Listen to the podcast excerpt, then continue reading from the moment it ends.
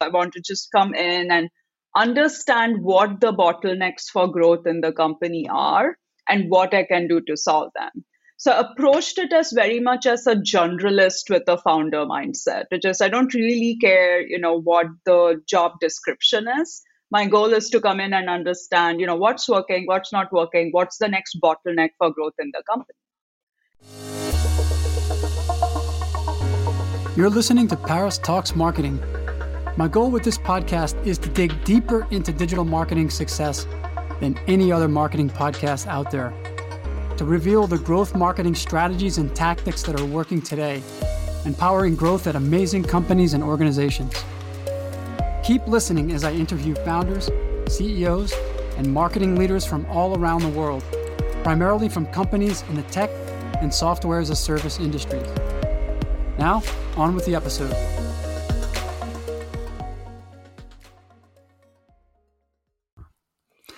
Hi, everyone. Welcome to another edition of Paris Talks Marketing. And today I'm with Sandhya Hegde, who is with Unusual VC, which is one of the, the more interesting VCs that we've come across. And Hegde has a really interesting background. Uh, prior, prior to being a general partner at Unusual Ventures, where, where she's been for about a year, she's, she, she was at Amplitude for about five years. And during this period, oversaw really explosive growth at Amplitude, about 50x growth in, in just over four years. Now she's a general partner at the VC fund Unusual Ventures, and she's leading the enterprise application investment practice, where she's focused on new age SaaS for go to market and operations, also tools for product builders, and platforms for data and machine learning. So that is extremely interesting stuff. Uh, and welcome to the show, Sandhya. Thank you so much for having me, Paris. I'm really excited to spend this time with you and talk about all things product led growth. Yeah. I think your journey is really interesting, and it's very clear that the experience that you got in Amplitude really, I think, paved the way for where, where you are now in advising these early stage startups. Can we start by uh, just describing a little bit about that experience with Amplitude? Because you were really uh, you oversaw such a tremendous growth there. And then what were the takeaways and the learnings that, that uh, propelled you into your VC career now? Great. Yeah. We're recording for like at least three hours, right? Maybe uh, you can give me the medium length version. Uh, yeah. No, I, will give, I'll give you the TLDR. Um, so first of all, like I have to start with like why I joined Amplitude in the first place. So I was in venture before Amplitude as well and one of the things I was observing was that, and this was, you know, during the time when the mobile application ecosystem was starting to really explode, right? So the App Store had been around for a while, and people had discovered that um, you could actually build a, a, massive business on top of the App Store. Like it was not just like a few uh, gaming and uh, social networking companies, the opportunities were really exploding there. But the uh, big challenge, both for startups as well as large companies, was that I think over 90% of people who downloaded an app would either delete it or never use it. Um, so, you know, in short, the world had a really big consumer retention problem. Um, and what was happening was like all these startups, even the big companies, were spending a lot of money on acquiring uh, users, uh, you know, and and then not being able to figure out like how to keep them. Uh, and as a venture investor, I, I, would be very frustrated when I would like ask a founder or a, a product team uh, that you know initially was seeing some success or seeing a lot of downloads, why their retention was uh, not really you know up to the level that we would like to see it. And they their short answer would be we don't know right? Like we're yeah. guessing like maybe this maybe that we don't know. Um, and so i had always had a very deep desire for understanding user behavior because i could see so many of the investments i was making were you know struggling with that problem and figuring out like how to easily understand what their users were trying in their first session why were they not coming back why were they deleting their apps. Um, and at the same time, um, you know, Amplitude was actually kind of discovering the same problem, unbeknownst to me, that you know there's not an easy way for this whole ecosystem to really understand uh, what drives retention, what what gets users to stick around, um, and so it was kind of a problem that I was really passionate about. So when I was talking to uh, companies and exploring moving away from venture and taking on an operating role, uh, the problem that Amplitude was focused on just resonated so much with me. I said, okay, well, I'll join. I don't know what I can really do. Well, let's join. You know, I'll join as a product manager, sure. but but um, I have spent the last uh, four years in venture, so it's uh, so I want to just come in and understand what the bottlenecks for growth in the company are and what I can do to solve them. So approached it as very much as a generalist with a founder mindset, which is I don't really care, you know, what the job description is. My goal is to come in and understand, you know, what's working, what's not working, what's the next bottleneck for growth in the company. So uh, the I would say the overall, you know, a, a few things happen. One, the problem we were working on turned out to be the right one. Literally you know every company in the world building digital products is now prioritizing this uh, uh, issue which is okay uh, we know how to acquire users and once we figure that out you know we'll have some viral loops we'll spend more on um, ads we'll get them in. Uh, but then how do we keep them? And how do we keep like a sustained uh, relationship with our digital product uh, and I think the um, uh, the problem turned out to be such a good one, and it aligned really well with the topic we are going to talk about, which is product led growth, right? Mm-hmm. So if you are not relying on your sales and success teams to keep great relationships with the buyer as kind of your main retention investment, you need to invest in the product to be able to give all your end users a great experience that will retain them right? It's almost like a completely different DNA to build in your company. Uh, and Amplitude ended up being one of those core products that teams that said, hey, we need, you know, better consumer retention, better product led growth ended up buying, saying, hey, this will help us figure out like what's working, what's not working today. Mm-hmm. Um, so, you know, it was definitely very much the right place, right time um, for me to develop this uh, a passion and expertise around product led growth. Mm-hmm. Um, and at, at, Amplitude itself, honestly, you know, a few generalized learnings and takeaways I'll share is, you know, one, I have, we had the privilege at Amplitude, it now feels like a privilege of being very underhyped you know um, the we, we were not considered a hot company. We we were not you know early movers in the market. We didn't have controversial founders that people like to write about. We didn't accept preemptive offers at crazy valuations. We just kind of really really focused on operating excellence as a company and kept our heads down focused on customers above everything else uh, and that served us incredibly well. We were able to come from behind and beat some of the other companies in the space that had started, you know, five years, three years before us, had a lot of the hype, had a lot of the, you know, unicorn valuations early in their life cycle. We were able to outcompete them and emerge as a market leader. So I think that was kind of, uh, I would say, one, you know, set of really generalized lesson, if I may um, uh, share, is uh, you know, uh, the hype doesn't last. The only thing that lasts is enduring customer love. Like that is the thing that, you know, if you don't have, nothing else matters. Um, and, and making sure that you are building a company that's very customer focused, where you celebrate customer satisfaction and customer happiness above other things, I think is a very important lesson for founders. Mm-hmm.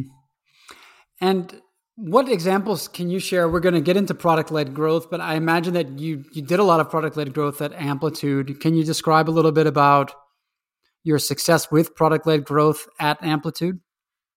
Yeah, no, this is actually a very very uh, interesting question for our company because we at the same time were pursuing both a product led motion as well as a sales led motion. Mm-hmm. So we had um, large enterprise buyers, right? Like Fortune 50, largest companies in the world, uh, with whom we could not, uh, we believed we could not pursue a product led growth strategy with them because of the nature of the problem we solved, right? We are saying, hey, give us all your customer engagement data.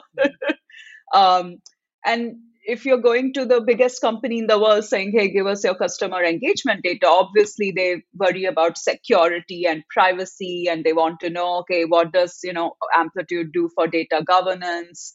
Uh, so it's not the kind of uh, product and business model, and we'll talk about this um, uh, later as well. It's not the kind of product and business model which lends itself to one user in the company making a you know individual decision to just start sending us customer data and start using amplitude mm-hmm. right it doesn't lend itself to that for big companies and we knew from day one that we wanted to go up market we wanted to win the enterprise segment um, and so uh, we assume that there is no way we can do product led growth with enterprise. It's not going to work. And and to be fair, even today, like I would say, you know, 80% it is the enterprise strategy is very sales led.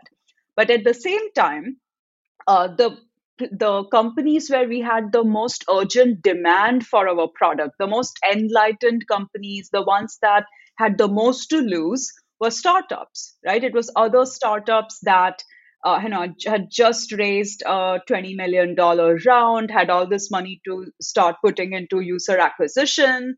Uh, but had a retention problem, had a monetization problem. Like they had, they could see these issues starting to come up, and for them, it was, uh, you know, do or die, right? Unlike a really big Fortune 50 company where it's a new project, it's not do or die for the company.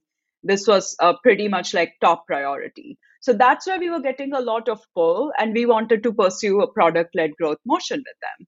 So, you know, very early in its life cycle, Amplitude announced a free plan that was extremely generous. You could not find as generous a free plan anywhere else. Um, uh, that would match the amount of functionality, the event volume, and it was free forever. Like, you know, if, as long as you don't bump up against the event volume, which means, okay, now you're becoming a big company, you have a lot of users, so your volume is getting pretty big. You could use Amplitude for free forever. And we considered that a marketing investment. That was the really important strategic decision we made is that, okay, this is actually a marketing investment. Mm-hmm. We're not going to consider it anything else. This is this is our main marketing investment to begin with um, and we invested in, you know, uh, building out a dedicated growth team fairly early on. I think it was pretty unusual at the scale that Amplitude was to have a dedicated growth engineering team with a dedicated growth PM fairly early on to make sure that the self-serve experience of these startups that were getting started when they were small, low event volume on our free plan was going to be great. Uh, and I think that was instrumental in Amplitude breaking out early because we developed this reputation for, you know, if the free plan has such strong product functionality, what does the enterprise plan have, right? Yeah. Like there is a lot of curiosity and buzz. Can I ask a quick question there? Because uh, we had we had a similar discussion recently with um with HubSpot. Kieran from HubSpot said that he gave the example of Evernote, where you could give away too much. And in some cases, if the free plan is so generous, then um, well, maybe maybe you're just leaving money on the table because people will stay on that free plan and get a lot of value forever. How do you determine where to draw that line that where where people are going to bump up into the into the ceiling of the free plan and eventually upgrade? That's a great question. Um, so for us, uh, we didn't need to gate functionality too hard for uh, three reasons. One, uh, we could gate on uh, just volume, right? Like how many users are you tracking using Amplitude? And as and if you are only tracking a few thousand users you're a very small company we you know it's it's not worth our uh, uh, anyone's effort like trying to monetize you because you are such a small company right now and we want you to grow um, so that was one two we had an extreme we had extremely strong engineering team. So we built product depth very very early. So we had the option of being super generous with functionality because we had built so much early. Uh, so that that that was again like a privilege, and uh, you know even today, like the engineering team is very strong, very deep, very tight knit. Uh, and the third reason was strategic, which is, you know, unlike a HubSpot, if you look at the uh, customer analytics ecosystem, there is a very strong free alternative, right? Which is Google Analytics slash Firebase for mobile. And as long as there is a very strong free alternative in your uh, competitive landscape, trying to monetize SMBs, I think is a very poor strategy long term. Because when push comes to shove, these are you know such cash constrained companies. They're going to say, you know what, let's just they'll fall back on Google yeah, Analytics. They'll fall back on the free solution. They have continued to keep instrumented in case they can't afford to spend money anymore, right? So because there is and that's not true for crm there isn't really like a, oh this is like an always free good enough crm that you can fall back on. I think that's not really true. So it makes sense for hubspot to have an smb strategy and like build around that. But uh, we you know debated this a lot because all our competitors had smb plans. But we debated this a lot and said look um, we will cherry pick the SMBs that we want to monetize. Like, we don't want to monetize every small business. We want to earn their goodwill, give them a lot of great functionality. And if they are succeeding as a business, they'll naturally bump up against event limits and become paying customers. If they're not succeeding as a business, we don't want to charge them. We want to wait till they grow.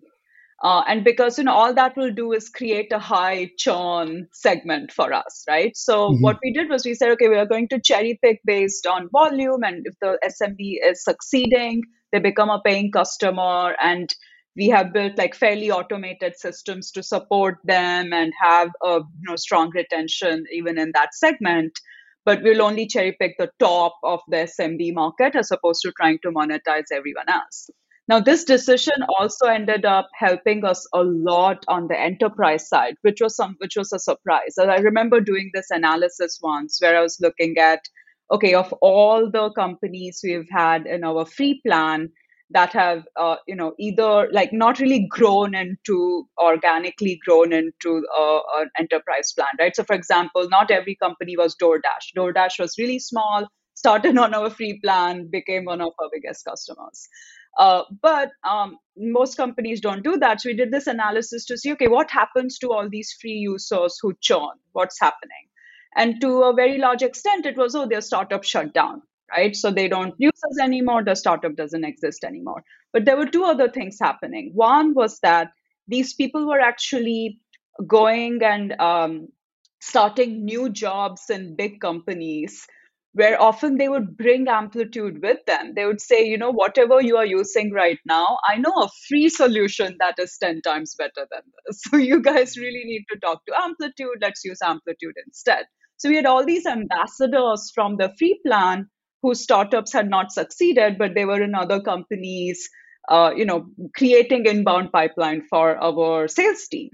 Uh, and the second thing that was happening was uh, acquisitions we had a lot of those, these small startup teams get acquired by larger companies that would then start investing in their product and again become inbound pipeline for us for a for like a bigger agreement. Uh, you know, Venmo, PayPal was a good example. Um, and then last but not the least, our free plan was also being used by agencies. So if you think about kind of the more traditional Fortune 100 companies that are you know on the quote unquote digital transformation path they often work with like growth marketing agencies to figure out how to infuse that dna into their company right? Because they haven't done this before. Their product managers haven't worked in silicon valley. They're not sure whether their playbook is best practice. So they t- get a lot of help from consulting firms. And often those consulting firms would just you know put the data on our free plan and get going because they needed to be able to surface opportunities to their clients and say these are the things you haven't built. These are the places people are dropping off. Here's where you have a retention problem. And they couldn't do that without being able to do a great analysis. So they would leverage our free plan right? So suddenly you'd be like oh there is a massive streaming company's data set on our free plan we should probably talk to them, see what we can do to help. And so there were mm. all these like really happy surprises in our analysis of how the free plan was supporting both the product led motion as well as the sales led motion hmm. um, that you know really gave us the confidence to continue investing in it a lot mm-hmm. and now you're you've been with unusual vc for about a year is that is that right that's right and i just have to ask about, first of all about about the name and I, I dug in and, and I found that there's something called the unusual method. Can you just describe this unusual branding of a venture capital firm and how you all are differentiating? Yeah, yeah. So the you know if you talk to seasoned investors um, in the venture ecosystem, traditionally people have said, look, um, getting to product market fit is the founder's problem. Like that's what they do. You know, once they have product market fit, money can help, right? You can oh, yeah. use money to like acquire more customers, acquire more, get hire more employees, scale the business. But sometimes like the money is not what makes the difference when you're trying to find product market fit. There's like a certain black magic that founders mm-hmm. need to perform. So what Unusual Ventures believes is that like no, we can actually deconstruct a lot of that black magic. And as mm-hmm. long as you have a product vision, we can help you get to product market fit. So as long as you have a strong vision, you have a talented founding team. Um, so our fund was started by you know two industry veterans in enterprise software, John Vrionis, who was previously a GP at Lightspeed, uh, and was the seed investor in App Dynamics, started by Jyoti Bansal, and who is now his co-founder in Unusual Ventures. Uh, and the two of them, you know, saw this kind of uh, theme where uh, every fund as it got successful kind of went up market, right? So you have a successful fund, you now start doing a hundred, two hundred million dollar Series D rounds, you become a five billion dollar fund, and most of your critical resources get focused on the large rounds because that's where most of your dollars have gone. That's where your responsibility now is.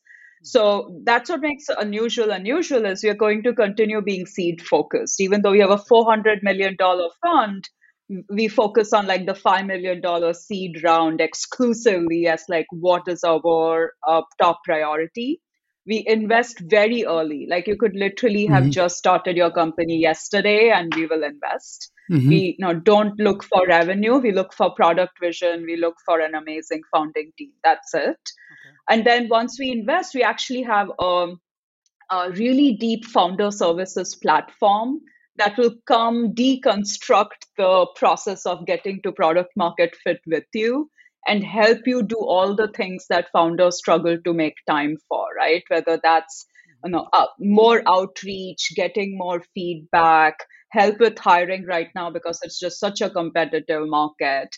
So we have this bench of founder services that spans everything from recruiting, product design, sales, marketing, community development, and you know what we do is we kind of complement the founder dna so if the founders have like super strong engineering product and design dna we mm-hmm. will uh, bring in uh, you know some amazing talent around sales and marketing for six months into the company so that they think about product market fit from day zero instead of saying okay first we will build and then we will see who wants to buy this right? Yeah. So that traditional model makes finding product market fit way harder. What we do is have a very iterative method, which is what we call the unusual method of mm-hmm. taking a strong product vision and helping founders get to product market fit. And that's what our field guide is all about. Like that's what we write about. Like what is, you know, we break down the black magic and explain the process. So I mm-hmm. think that, you know, that's why we chose the name unusual is because we've we've made a bunch of decisions that are fairly different and contrarian. You know, we're very very hands-on investors in a in a, a, a market where uh, most uh, of the most investors pride on being hands off and just kind of move fast. Uh, we're going back to kind of traditional venture, which is much more focused on company building, and you know we only do a very hand, small handful of deals a year. Great. And th- this field guide, um, I've been looking through it, and I know you're a major contributor to it. I mean, this is this is such a comprehensive resource. I, I rarely see this this type of thing being offered just for free on on the website of a VC. It seems like that you all are also so you're getting a really early stage company with a strong team and a strong product vision. You try to take them to product market fit. And clearly, as I read through the field guide, um, looking at uh, the section about product led growth, and there's something called Nail Your Self Serve product. This was this was written by you. Um, so it seems as though you're also looking for products that lend themselves lend themselves to product led growth when you're making the investment decision. Is that true? And then and how do you assess whether or not if a product is still in a very early stage, whether or not it can it can succeed with a with a PLG motion? Uh, great question. So not everything we do um, look is product led growth. So that's definitely mm-hmm. a big focus for me since I'm um, uh, that's my background. That's mm-hmm. where I can help founders the most. So it's a really really important focus for me. But it's not a hundred percent of what we invest in. Um, and and you know really great question you asked is that early. You know how do you know? So you know I, I think there's a few things that we look for. We can't know 100% for certain, but I, I could get to like 80% certainty just based on the problem that the company is going to try and solve. Now, obviously, maybe they will end up having to pivot because you know that problem wasn't the right problem, and they, uh, you know, they have built some technology that works, you know, for other problems, and they end up pivoting. But assuming that they don't pivot, that the problem they have identified is the right one, which we usually have a lot of conviction around because we do very thematic investing. We start with the problem and we say, okay, these are the problems where we see a lot of change happening in the industry. There are massive market tailwinds. Are there any great founders focused on solving this problem, right? Now, based on the problem, uh, I have like a simple framework to understand okay, does this problem lend itself to a product led growth motion? Mm-hmm. Um, and then we also look for founders that lend themselves to building a product-led growth company. Which you know, I think founder market fit is a very, very important necessity. A lot of founders underestimate that.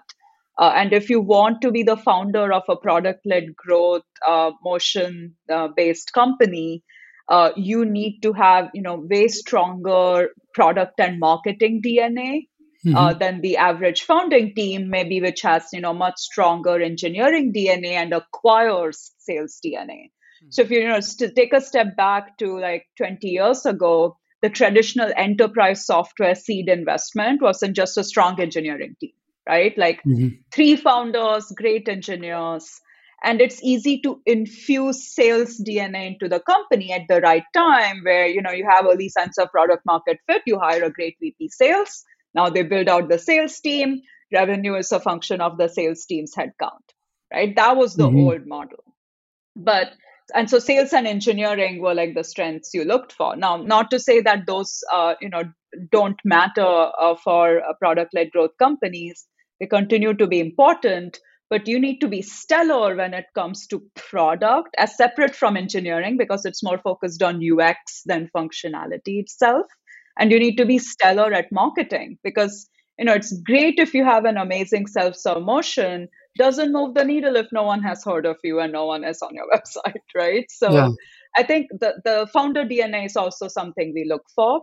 But going back to your question of like how do you know that this is um, uh, this lends itself to product led growth? So we kind of like i look for kind of three big questions when i'm doing research on the problem uh, so my first question is okay for this problem can customers have more than one solution? Right? And that's really mm-hmm. important because if you want to do product led growth you have to assume there's some status quo in the company.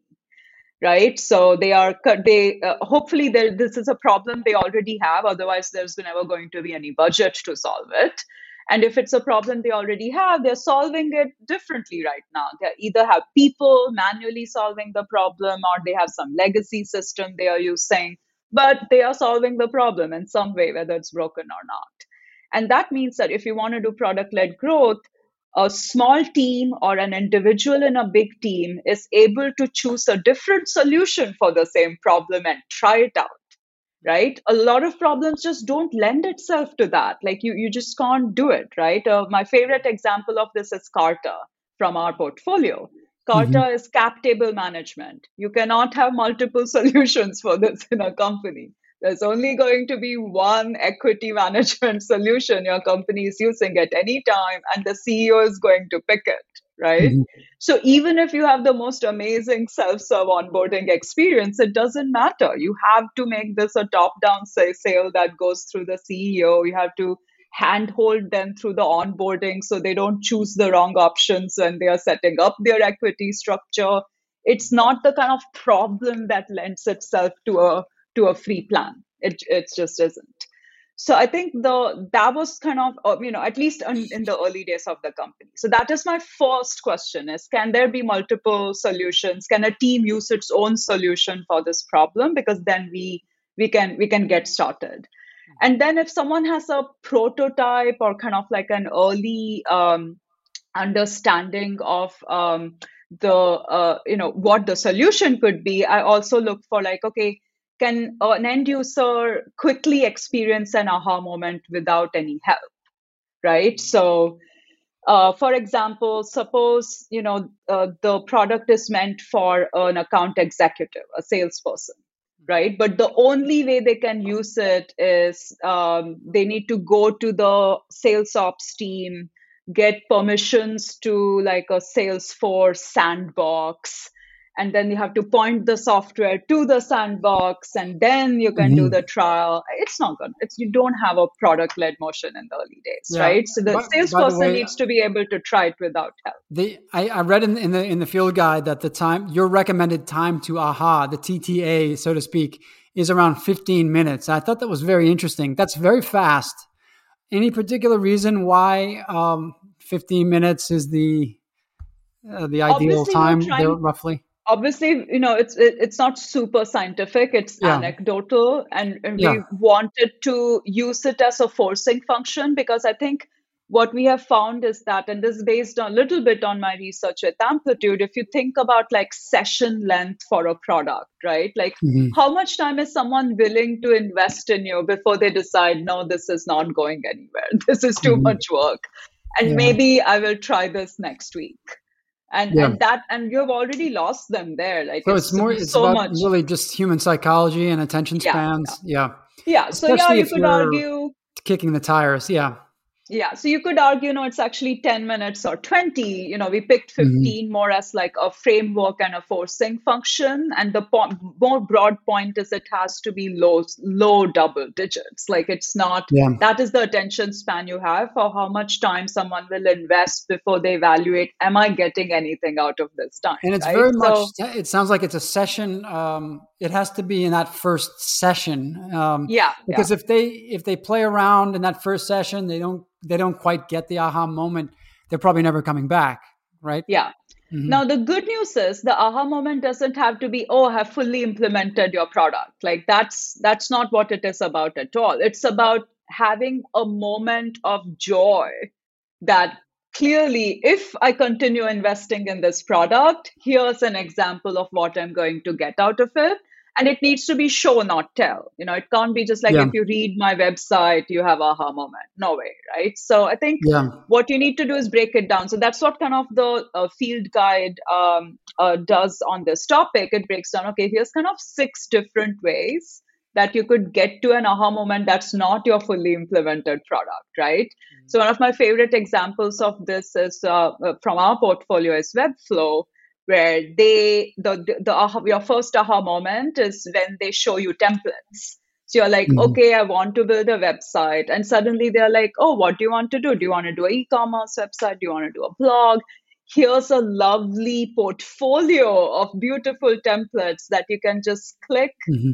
implement automatically and then start yeah. editing to make your own Mm-hmm. So you get to that aha moment without even having to invest in learning how to use Webflow yet. Like they are giving you that aha moment before yeah. they're asking you to invest any real time, which is the perfect kind of product led growth opportunity. Especially, I think what you mentioned with templates. If if the company, uh, if there's an opportunity to templatize that product led growth experience, and then you can even eventually form a community around those templates and have the community of users submitting to a gallery, then that's just that's amazing. But I mean, yeah. that, that's a little bit of a side topic, but the ability to templatize products and get the community involved is also huge, I think. Absolutely. Um, mm-hmm. So I think so. Those are some of the things we look for before there is any product, and that's what I also mm-hmm. challenge founders to do. I say, you know, you don't have to wait till your product is built to understand what will be the right go-to-market strategy for you. Like the problem mm-hmm. and what your customer status quo is should tell you what the right go-to-market strategy is and the competitive landscape should tell you what the go to market strategy is so even as you are building the prototype and mvp of your very first product iteration you need to optimize for the go to market strategy that you believe will work and test whether it will work you can't separate those two out you can't say you know if you want to do product led growth you can't say i will first build and then i will see how go to market will work like that's mm-hmm. kind of the failure mode for most startups Mm-hmm. It worked in the past if you were just doing top down selling. You build, build, build until you have enough, and then you hire a sales team and say, please go sell. Let's figure out what price point um, we can get, but not for PLG.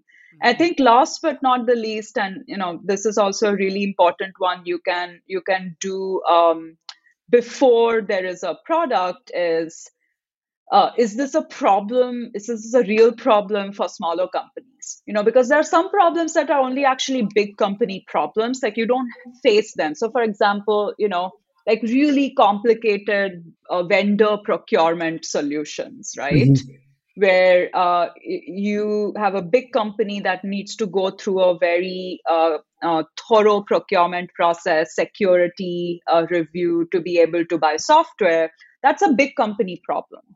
And if you are taking on a big company problem, you're unlikely to have a very successful PLG motion because the end user you're trying to reach will have to do their own security review on any software they bring into the company, right? So, yeah. so that is the other question I ask is like, is this problem a you know mid to small size company problem as well? So can you yeah. get started there? Can you build momentum there, or is this only really a big company problem and you know like you can't, slapping, yeah. I have a, I have a fun, uh, onto it won't help. I have a fun an- anecdote there because I was at Google for a couple of years and I was coming from the, it, my my own agency and then I went into Google and I wanted to start. I wanted to keep testing out SaaS products like I was so used to doing, and I I, I just hit a firewall. I, I was not allowed to sign up for anything, to trial anything. I couldn't install anything on the laptop. It was so locked down and so, yeah, PLG. If if if somebody's trying to sell use PLG to get people who work for Google, just forget it. I mean, not going to happen. Yeah. I think so. So, so the I think what's really cool is that you know this is a framework a founder can use too to decide am I working on a problem that is going mm-hmm. to lend itself to PLG, right? Before yeah. they start pitching all the investors about how they are going to do product led growth, they need to really think about like, is the problem the right problem for it? And if it's not, that's fine. There are, you know, lots of great companies being built even today that uh, largely have a top-down enterprise selling model.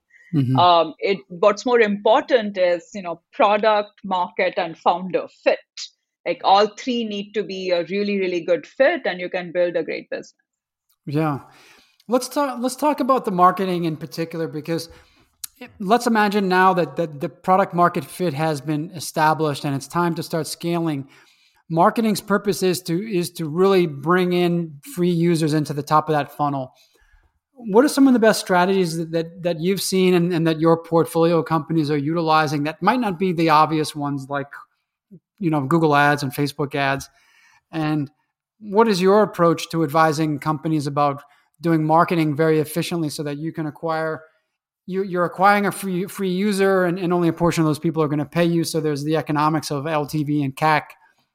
Can you just talk to me about the acquisition side a bit?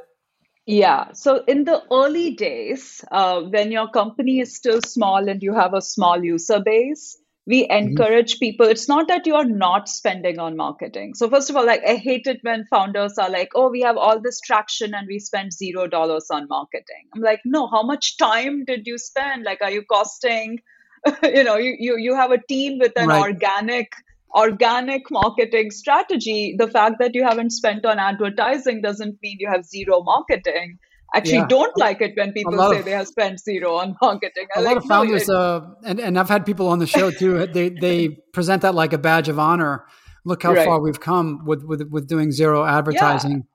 I would rather hear someone say, uh, hey, we did spend a little bit on ads to learn the answers to these three questions. These were the answers. And then most of our strategy is organic, right? I think in mm-hmm. the early days, having figuring out your organic strategy is so much more important than uh, the paid strategy and uh, any paid strategy you want to pursue will be so much more efficient when you have already yeah. built a brand right the brand mm-hmm. recognition mm-hmm. goes such a long way so that's the simple like you know day zero answer is okay what is the right organic strategy for this customer and this founding team some founding teams uh, have you know one or more like eva- community evangelists in them right which is that this is they're selling uh, the problem they're solving and the software they're selling is in a community that they have been a part of forever. Uh, they are well known. They like to write. They like to speak. And then we take a you know what what uh, we now call a founder brand approach. Like like let's mm-hmm. invest in building a great brand around this founder with a lot of content and different formats. We're all focused on educating the ecosystem on this problem and what's the right way to solve it um, if that is not an option, you know, founders are not evangelists, then we take more of a community led approach where we say, okay, who are people in the community that are super passionate about this already and how do we mm-hmm. make up make them a part of the conversation mm-hmm. but basically i think for us the two important investments is uh, a like build a community around the problem especially if you're creating a new category of software very important mm-hmm. and two invest like your marketing needs to be about education and evangelism like that is you know all mm-hmm. you are doing is helping the community um, improve like how they do their jobs improve their career prospects educate them mm-hmm. uh, and that is like the marketing strategy you have if you want to do product led growth right mm-hmm. because it's all about helping them understand why this product matters how it will help them address problems they have in their life and how to use the product the best possible way. So it's a very mm-hmm. education first strategy and we focus entirely on you know it's going to be organic. The only question is how do we execute? Mm-hmm. how do you balance the timelines between a, a, startup who is who has a really great either they have a, a, great recognizable founder that you can build a brand around or they might also be on their way to a, a great community or maybe both. But you know that might take one or two years versus another yeah. the other side of it which is that they really have a great paid acquisition funnel that is delivering a very, very uh, precise and scalable customer acquisition cost that looks very good, and that delivers like pretty much immediately. I mean, you put you put a dollar in and you get three back. How do you balance those different time horizons? Because you want them to have a healthy mix of paid acquisition and organic acquisition, but the organic is going to take one or two years. The paid could be could be three months. Yeah, I mean, so we have the benefit of being very patient, long term investors. So, you know, we come at mm-hmm. this from a very strong point of view, which is, you know, if you have to trade it off, we will always pick the organic investment because okay. even though it takes longer to deliver, when it does deliver, you have way better ROI. And mm-hmm. it also creates leverage, right? Like the YouTube video you recorded today might be the main source of inbound for you in three years because of mm. SEO, because of the maturity, right? So, like, you have to, mm. if you invest in it early um, and everything is working, the uh, success you can get from it later is like an order of magnitude better. Right. So, yeah. because we are such long term investors, you know, as opposed to if you're bootstrapped, maybe you choose something very different, right? Like mm-hmm. if you're a bootstrapped company that needs to optimize for short-term P&L, you might choose something different. You might say, okay, I actually have a very, you know, I know my CAC, I know my mm-hmm. payback period.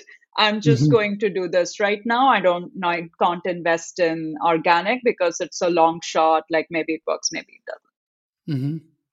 Yeah, a lot of the um, a lot of the SaaS early stage SaaS companies that we talk to, they seem to be more focused on paid acquisition because I believe the pressure the pressure that's on them right. their the runway the runway is limited and they can they can see that we've got to get this we've got to get this plane uh, up into the air uh, pretty quickly.